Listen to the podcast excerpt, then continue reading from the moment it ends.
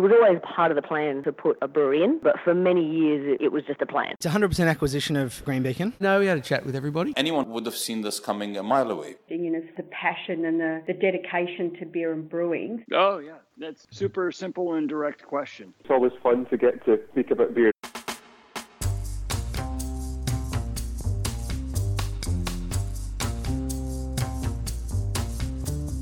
Hi, I'm Brews News editor Matt Kirkegaard, and that's just what we're here to do talk about beer and the brewing industry and have a conversation with the people who make the industry what it is and see what we can learn from them as we do.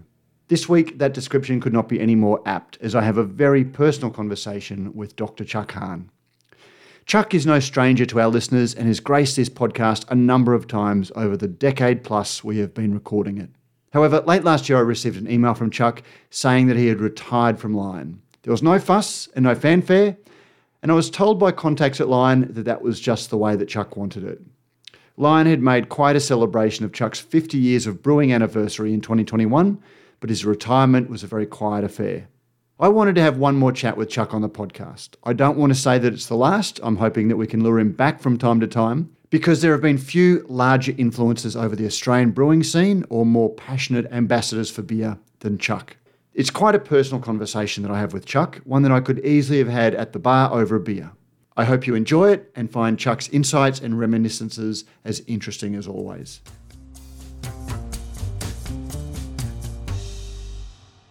Chuck Hahn, welcome to Beer as a Conversation. Thank you, Matt. Good to talk to you again. I've lost track of how many times we've spoken, and uh, you know, I'm I'm hoping that this won't be the last time. Although we are talking post official retirement uh, after your time with Lion. Yes, no, that's that's an amazing thing. The, the, first thing I wanted to say is that you know last year there was a lot of fanfare around your 50 years of brewing. Um, much delayed fanfare, of course, because of COVID and border closures. But you finally got to celebrate and uh, have have your 50 years in the industry marked. But your retirement seems to have come very very quietly, or your, your official retirement it seems to have come very very quietly.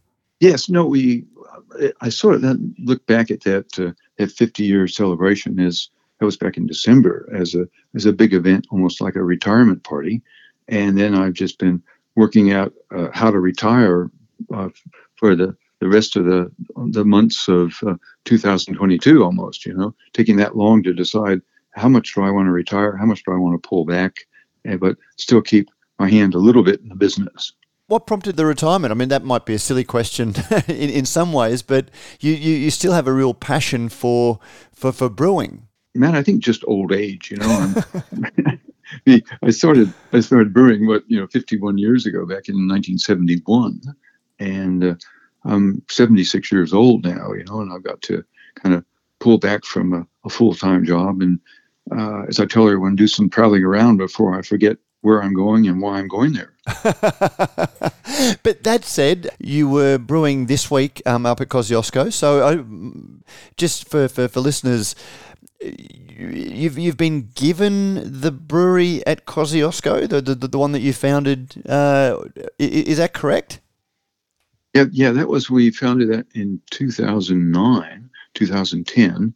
We put a little brewery into the Banjo Paterson Hotel and formulated and perfected the Kosciuszko Pale Ale. Of course, and and and and that was brewed up at the uh, Banjo Paterson Inn at uh, which is its home, and it, it's been brewed more recently uh, down at the, the Malt Shovel Brewery in Camperdown. But uh, am I right in saying that almost as a retirement gift, you were given the brewery at uh, to to continue brewing with and uh, knocking out the original Cosy? Yeah, no, just to, to have an undertaking to also to you know, continue to, to brew it there because that's the, the real birthplace of Kosciuszko Pale Ale. So we continue doing that, and they, I think Lion decided probably the easiest thing is to to let me have the brewery so I can can maybe experiment some more and do some different types of beers, uh, maybe under a different label even. Ah, so, and, uh, so how does that work? Because clearly, uh, since you started the Hahn Brewery uh, back in the 80s in, in, in, Australia and it was acquired by Lion, you don't own the rights to your own name. Yeah, that's that's hard, isn't it? That's that's tricky. no, I, I can't come out with another Hahn Super Dry, that's for sure.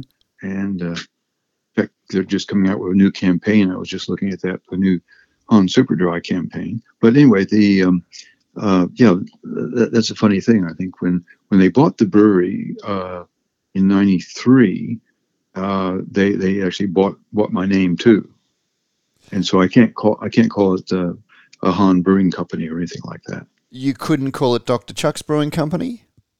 Well, maybe maybe we could call it uh, Chuck's Brewing Company or something like that. And I keep saying that uh, people will say, "Well, let's go to Chuck's and have a beer and Chuck," you know.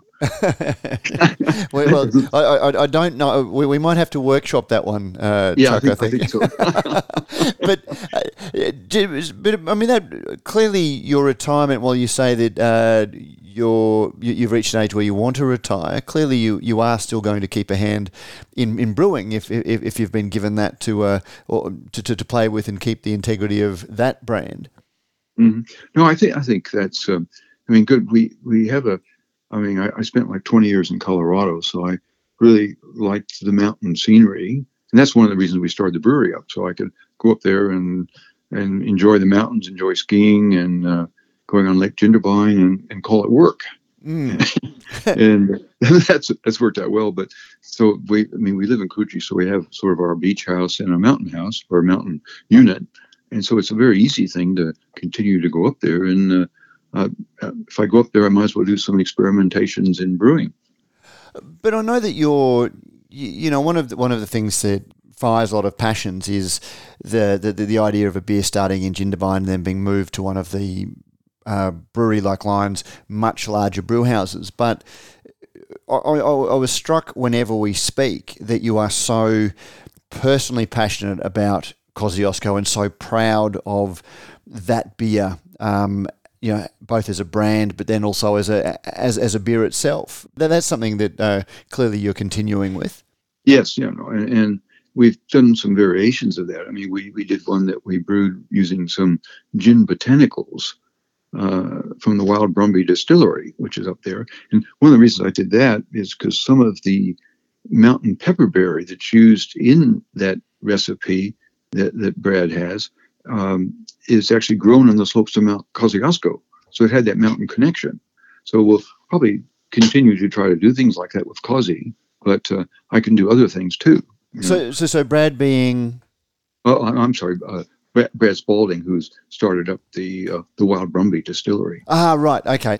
Because that, that wasn't a beer that wasn't nationally available. No, no. That we we did a limited edition. We did.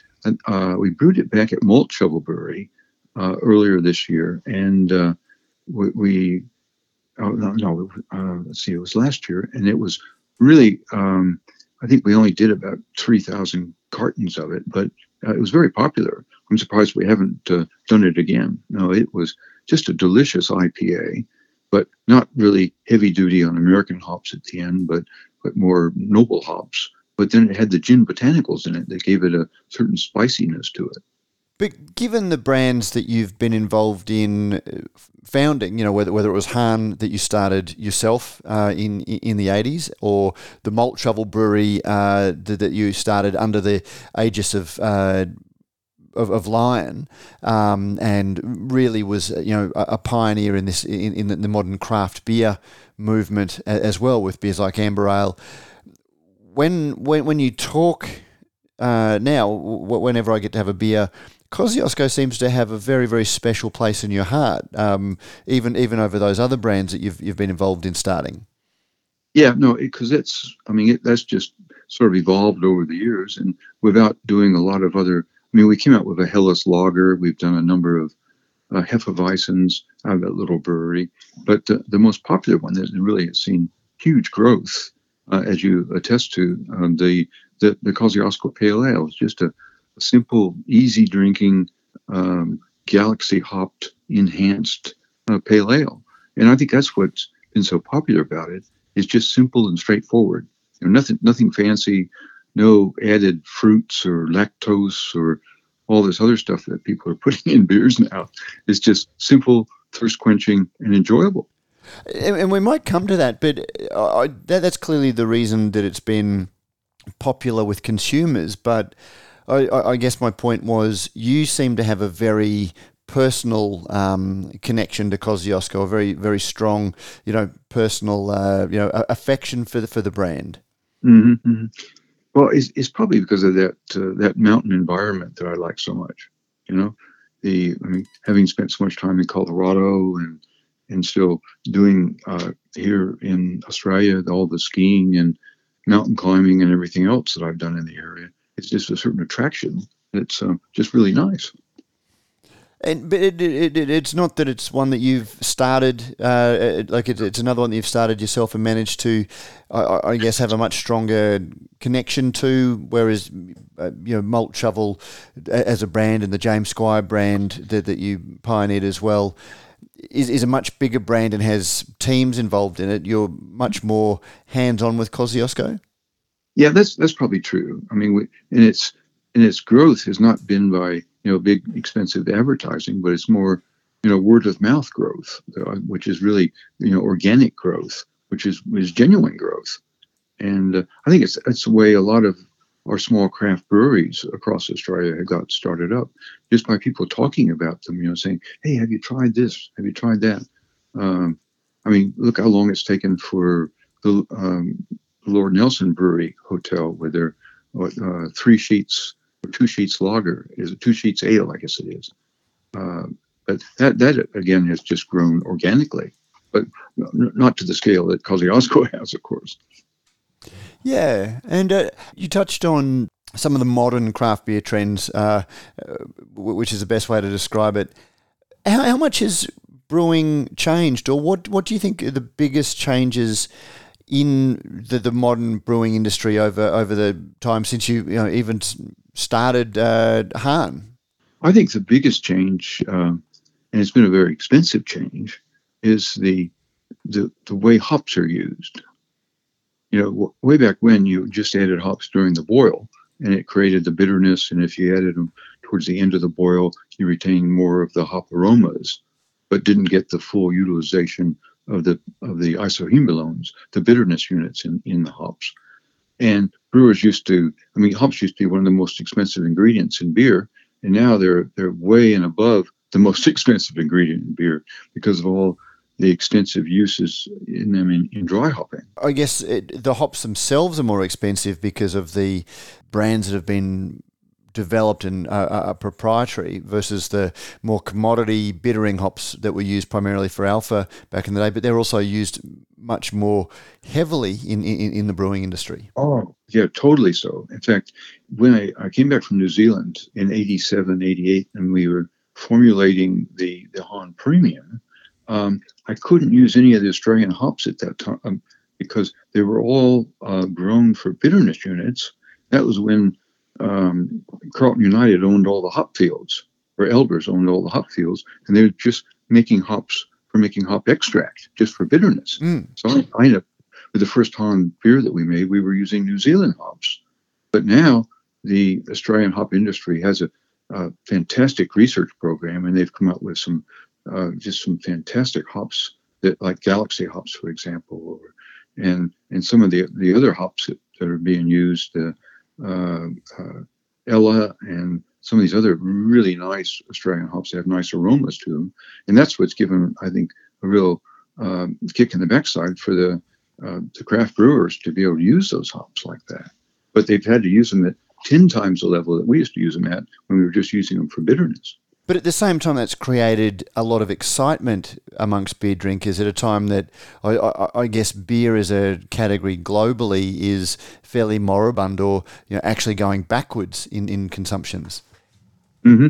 And yeah, people are drinking, as you're saying, yeah, drinking less, but talking about it more and enjoying it more because there's more to beer than just alcohol and bitterness. You know, all the different aromas, all the different textures that you get in the mouth feel by the use of different types of ingredients. You know, using using oats, using uh, using lactose, as, as I suggested before, uh, almost making uh, pastry pastry IPAs. and that's one of the things that I reflect back on, you know, and I'm, guilty of this myself. Uh, you know, 15, 20 years ago when craft beer was promising malt, water, hops, and yeast, and we're going to get back to, you know, true crafted um, beer using those four ingredients. Um, unlike the big brewers who want to throw adjuncts and things in, that's come full circle. And small brewers are, you know, there, there's nothing um, that is beyond bounds for them to put in a beer these days. You know, if, if it creates an impact or a flavour or just even attention. Um, exactly. how, how, do you reflect on, on, on, on that? Well, it it makes it um, it makes it very challenging to scale up to scale up that recipe. You know, and try to brew a, a special beer like some of these beers that we have from the small brewers, trying to brew it in a larger brewery would be almost impossible. And it would be economically not feasible. Which again is something that, uh, as I reflect back to, you know, I, I, can't call myself. I was never a young beer writer, as I've said, but I was a, a, a less experienced beer writer, given I came to it as a, as a mature age um, writer. But as, as, a, as a more junior um, beer writer, when I was to be fair, filled with um, piss and vinegar about uh, the, the, the purity of craft. Um, yeah, yeah, I remember yeah. you very patiently sat down and pointed out that beer is a unit cost game, and it's all about scale, and it's about getting your, you know, volume as a percentage of fixed costs down. Mm. Um, mm. And it, as much as the industry has changed, that seems to be still a universal truth for small breweries um, that, that, that are producing now. Well, I think it's the biggest challenge for the small brewer, particularly as they move into producing a beer for other people. I mean, producing beer to be sold in the bottle shop, to be sold in kegs to other outlets where they're not getting that retail margin back. And that's what's the real challenge is, is how they efficiently and uh, profitably expand. Uh, and some of them are doing it by having, uh, as we talked about before, having these collective uh, collective groups type thing, or you know groups getting together. Um, but that but that that's a maybe a whole other thing to talk about. yeah, and and uh, do, I mean uh, one of the other things we've spoken about over the years is when you talk about Hahn, you had a brewery that had launched and was successful and was growing and was profitable. But then we had the uh, you know famous recession that we had to have, and interest rates going to seventeen percent, and the bank forcing the sale. Is as you look at the you know inflation and interest rates rising now, do you have a, a, a, sense of deja vu or any concern for the smaller brewers out there now? Oh, definitely on that, Matt. But of course, it's several orders of magnitude as far as interest rates. I mean, we, as we were saying, you know, it was 16, 17 percent interest, and now it's now we're we're cringing at four or five percent. Um, so we got a ways to go, I think. But also, the government has been supporting small business finally, you know, and that's really helped the the brewers along and the small distillers too. Some of the, the rebates they're able to get on on excise has been uh, just a real uh, I don't want to say gold mine for them because it's not making millionaires out of them or anything like that, but it's allowing them to to compete, which which I think is great. Do you look at the growth of craft beer and ever wish that things had been a little bit different and you'd uh, been able to continue along as Hahn as an independent, or you know, are, are, you quite happy with the way things transpired? Well, I think I mean you know you never. Um, I mean I'm I'm I'm happy. I've always been treated well by by the larger companies. But um, no, you know, true. There's a certain. I was probably you know ten years before the time on that, uh, starting up my my own with, with four other partners, our own brewery in uh, 87, 88. If we had done that in you know 98, 99, we probably would have been. Uh, we still have that brand under our uh, under our thumbs right now. You, you, you, say that, and that was around the time that you did start uh, the Malt Shovel Brewery um, under the again the auspices of of, of Lion, which yep, yep. you know has one of the biggest, if not the biggest, craft beer. I'm, I'm, I'm imagining that is is it Chance's the biggest of the no no the, no 150 lashes. One sorry, 50 lashes, 150 lashes, of course. 150 lashes pale ale, and then Chancellor was uh, sort of the other big one, and then. Uh, uh, yeah, we, we've had, you know, the amber ale got to a couple of million liters uh, in its heyday, if you will, and uh, and the porter got up to just under a million liters. But um, you know, a lot of a lot of small brewers would just love to have a million liters volume and volume. but we had multiple things of that. I mean, and the the amber ale got you know as well over 20 million liters. Uh, not amber ale, um, uh, 150 lashes pale ale. Mm. And, and, and, and I guess that's the uh, the thing I was thinking because unfortunately the you know the, the, the pilsner, the amber ale, um, the hefeweizen, you know the, the the beers that were launched, even though they had what would be significant scale for a craft brewery, have been discontinued because in the big brewing world they were a little bit too small. But at the same time, as an did they only ever get to that scale because they had the, you know, distribution muscle um, of of a uh, major brewer? You know, would those beers have reached the scale they did if they didn't have the um, the the contacts and the distribution of of Lion? Well, well, I think that helped on that, and also being able to brew them at the larger breweries so that we didn't run out of capacity. That that was you, helped use up some of the excess capacity we had at the larger breweries. And that was a real benefit to Lion, of course, to be able to utilize that. And of course, having a national distribution network is is everyone's dream, and well, that certainly helped out uh, and helped really drive that brand. But I think what what grew it was the people talking to each other about the different. In fact, many we had to start the James Squire brew houses up in order to have uh, people can go in and and uh, have a cellar door of our beers, where that's now done at each of the local pub breweries, you know, around. But we had to develop that in the around 2000, 2003, 4, 5, 6, having James Squire brew houses where you would have all these different beers on tap. Mm. And, and uh, to, to, allow them to taste the full range.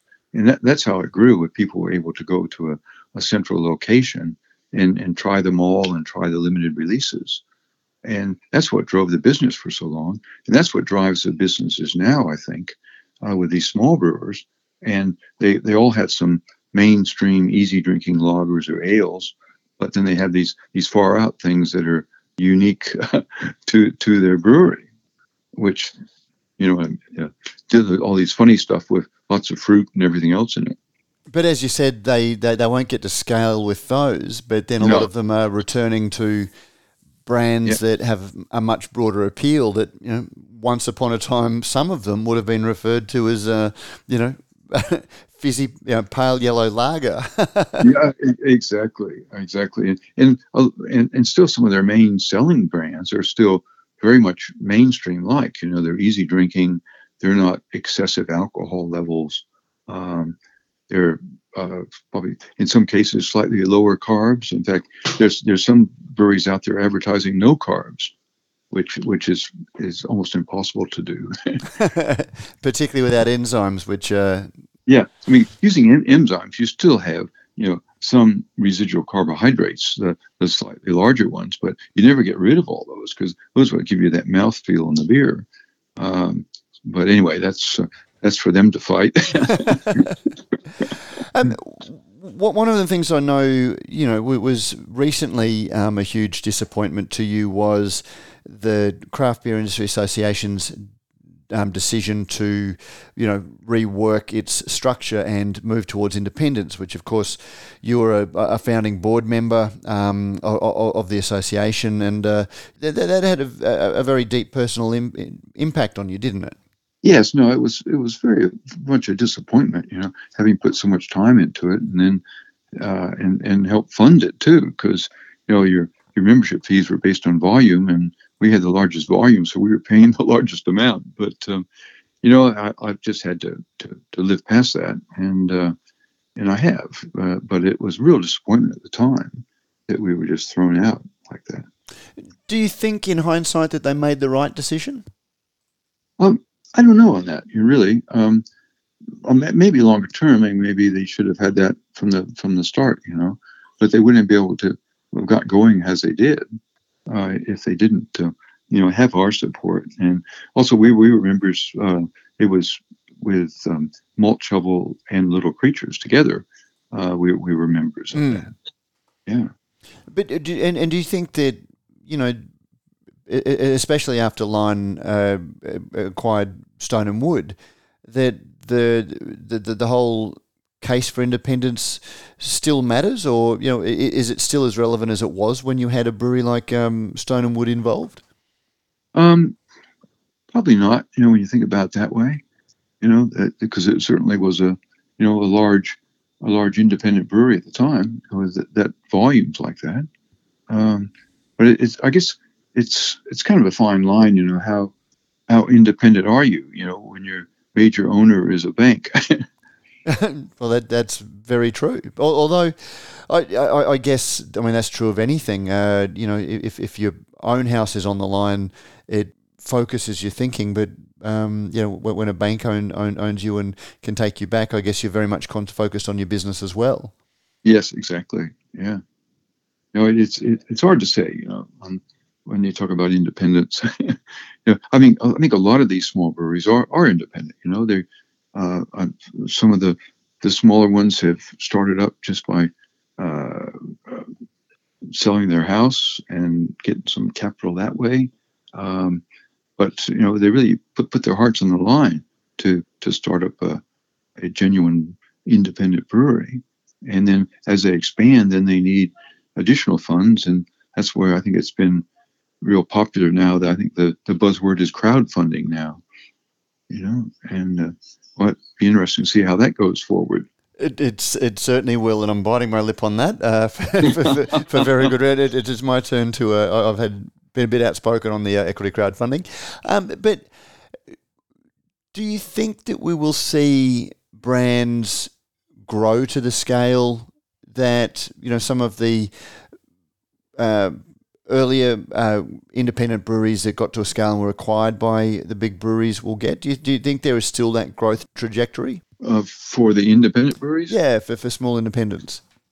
I don't think so. I don't think so. I mean, they, they really need to have that, that national distribution. They need to tie things together uh, pretty tightly uh, and, and have a large, efficient production center.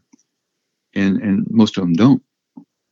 And so they can they can cover a certain area and then they also this this concept of, of shelf life too, because you know even even craft beer uh, gets oxidized, uh, gets old, uh, doesn't taste as fresh as when you consumed it at the brewery itself, and that's going to be that's always a detriment to national distribution. Is how do you c- control the beer quality to the to the customer?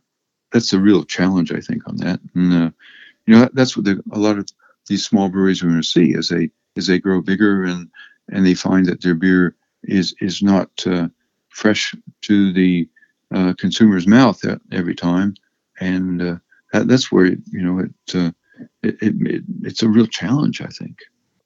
One one of the things that you know, I, as somebody who's done a lot of beer and food tastings, and you know, a great passion was converting people to the category and, and, and building excitement. And, you know, I've, I've always admired yourself and, uh, you know, even Bill Taylor, um, who was the head brewer for Lion, you know, were very, very passionate about bringing people to the category and showing them the breadth of the experience you can have with beer. Yeah. That was one of the things that I, that I thought very early in the craft beer movement was going to be a very broad scale trend. And yet... You're right. You, you don't have a lot of these small craft brewers uh, uh, hosting beer dinners, you know, and, and we've even uh, had some, you know, beer and whiskey dinners, which are quite interesting. But um, no, you don't see that very much at all. Do you, do you think that's you know a, a loss to the industry? Because I, I, know that Lion had a you know their um, beer, the beautiful truth, that was. Oh yeah, that's right. Yeah. originally geared around you know building category, but because Lion did it alone, it, at least is my observation, it became very much a brand opportunity for the brands over the uh, you know actually communicating about beer um, and, and and educating people and about beer. Right, right. Um, yeah, I the I was involved initially with that, and then uh, at the end I was just too busy doing other things, you know and um, we sort of let, I guess, let the marketing department run that with a little bit of assistance from some of the brewers, and then of course as large corporations, they they quickly lose interest in such unique things as that. But uh, anyway, it's hard to say on that one. On that, on that, Matt. You know, and I think you know Bill Taylor really did a lot of work on that. Very much, and uh, you know, I, I, I, one of the, the expressions I've started saying a lot is, you know, it's an industry that says a lot about, you know, the rising tide lifts all boats, and yet everybody's out there building boats and not looking about how to bring the tide in. Yep, yep, right, right. Uh, that's a good analogy, actually. Yeah. that's a really good analogy. Yeah, definitely. I hadn't, I hadn't thought about that way. Yeah. But, but again, it, and it, it's something that, you know, for all of the criticisms that are often levelled at the big brewers, that, you know, people like yourself and Bill were very passionate about beer and, you know, bringing people to the fold. Mm-hmm, mm-hmm, exactly. And we, we don't see that now. We really don't see any large um, uh, efforts in that area. Uh, even even some of the larger craft brewers, you're not you're not seeing that. Um, they're all interested in just you know growing growing their own uh, their own brand, not growing the, the the the way beer is considered as a, a as an accompaniment with food, for example. Mm, but I always had the feeling that whilst you were supported by Lion, you and Bill, that it was your own passion uh, for it rather than an institutional, you know, campaign uh, around those things. Yeah, no, it, yeah, it's, definitely was our was our passion there. Yeah, that's good. Uh, yeah, I totally agree with that. but then, then again, again, and I'm, I'm not having a go at Lion there because uh, you know, again, whether it was joining CBIA or you know those initiatives, they were all Lion initiatives. Um, whereas uh, CUB's Craft Arms probably didn't, you know, in, in, invest in anything along those lines at all. No, not, not at so, all. So yeah, so I certainly wasn't having a go at uh, in, in saying that. Now, now one one of the other things when we spoke last week that was uh, fascinating was uh, uh apart from being gifted uh, Kosciuszko, um, the the, the what this 500 liter um, brewery up at uh, Kosciuszko. Yeah, 600. 600. You, you've also been given the brew house that came from Knappstein. Yeah, yeah, it was the old uh, the Knappstein brewery that we had for a number of years in the Clare Valley, and that was one that was stored at the West End Brewery. And then when that site was sold last year, then eventually they had to move it on. So I said, I raised my hand and I said, I'll take it. I'm not sure what I'm going to do with it yet, but it's uh, it's sitting in a friend's warehouse right now. but you're tinkering with it. You're getting it ready to to, to, to brew. Would you uh, may, maybe entertain some uh, you know interest from people who are looking at starting a brewery to work with them uh, using that brew house? Not immediately. No, I'm, I'm just I'm just trying to enjoy retirement a little bit. so, okay, so you you've got a brew house uh, TBA. Uh, yeah, in waiting. In waiting. so, what what do you plan to do? Obviously, you're still tinkering around and uh, putting some beer out through the Banjo Paterson. What uh, you, you love hiking? You swim? Uh, yeah, a lot of swimming and trying to. Uh, I've just had some problems with numbness in my feet. Just trying to get over that eventually. Uh, just just old age things, you know. trying to keep my memory memory reasonably sharp, you know. what what plans have you got? How will you uh, occupy your time when you're not uh, involved in the brewing industry on a day to day basis? I'll probably probably doing some more ocean swimming, things like that. Maybe get get some fishing in in uh, Lake. Um, a few things like that. Nice. Oh, it, it, sounds like you've got it all sorted, Chuck. But uh, you know, on, on behalf of everybody that listens to this podcast, I know that you are highly respected across the industry, and uh, thanks for uh, having the chat. No, I, I, genuinely hope it's not the last time that we, uh, we we get you on the podcast. Yeah, no, it was good good chatting with you, and we'll um, have to talk more about how we can have some more beers together, uh, possibly up in the Brisbane area around your your your hunting grounds, if you will. Most definitely. Maybe we can even reprise that original Hahn recipe that we, uh, we, we successfully brought back about two years ago. Yeah, I imagine people are still talking about that. that was, I, I know it was very highly highly received. Yeah, that's for sure. Thanks, Chuck. Okay, good good talking to you again, Matt. And that was Chuck Hahn. I'm sure you will join me in wishing him every success in retirement. As I record this, I received an email from him yesterday noting that he was off skiing in Colorado in February. for a couple of weeks and saying he hoped to catch up with David Coors and his son Peter when he was back there. He said he's taking some samples of Cooper's brewed Coors Light to taste at the brewery against a genuine Coors Light, and he said that he reckons that Cooper's are doing a pretty good job. He'll never leave beer, it seems. I should also hat tip James Atkinson's excellent documentary podcast on Chuck's career, recorded to celebrate his 50 years in brewing. If you haven't already, seek it out on James's Drinks Adventures podcast channel. There's a link in the show notes. If you like what we do here at Radio Brews News, you can help spread the word. If you're a business that wants to reach brewers, you can advertise on the show and make sure that we have the resources to keep doing this podcast, whilst also promoting your brand to the brewing industry. If you're a listener, you can review us on Apple Podcasts or your favourite podcasting service. I know we say that every week, but please do that. It really does help keep us at the top of Apple's charts and help other people to find us, which is also very important to keeping the podcast going. You can also join the conversation by joining the Facebook group or emailing us at producer at brewsnews.com.au. We'll be back this Friday with Brews News Week, diving deeply into the news of the week. Also, keep a look out in our socials. We will be doing the official Gabs Hottest 100 Countdown podcast this year, and look out for details of that in our socials.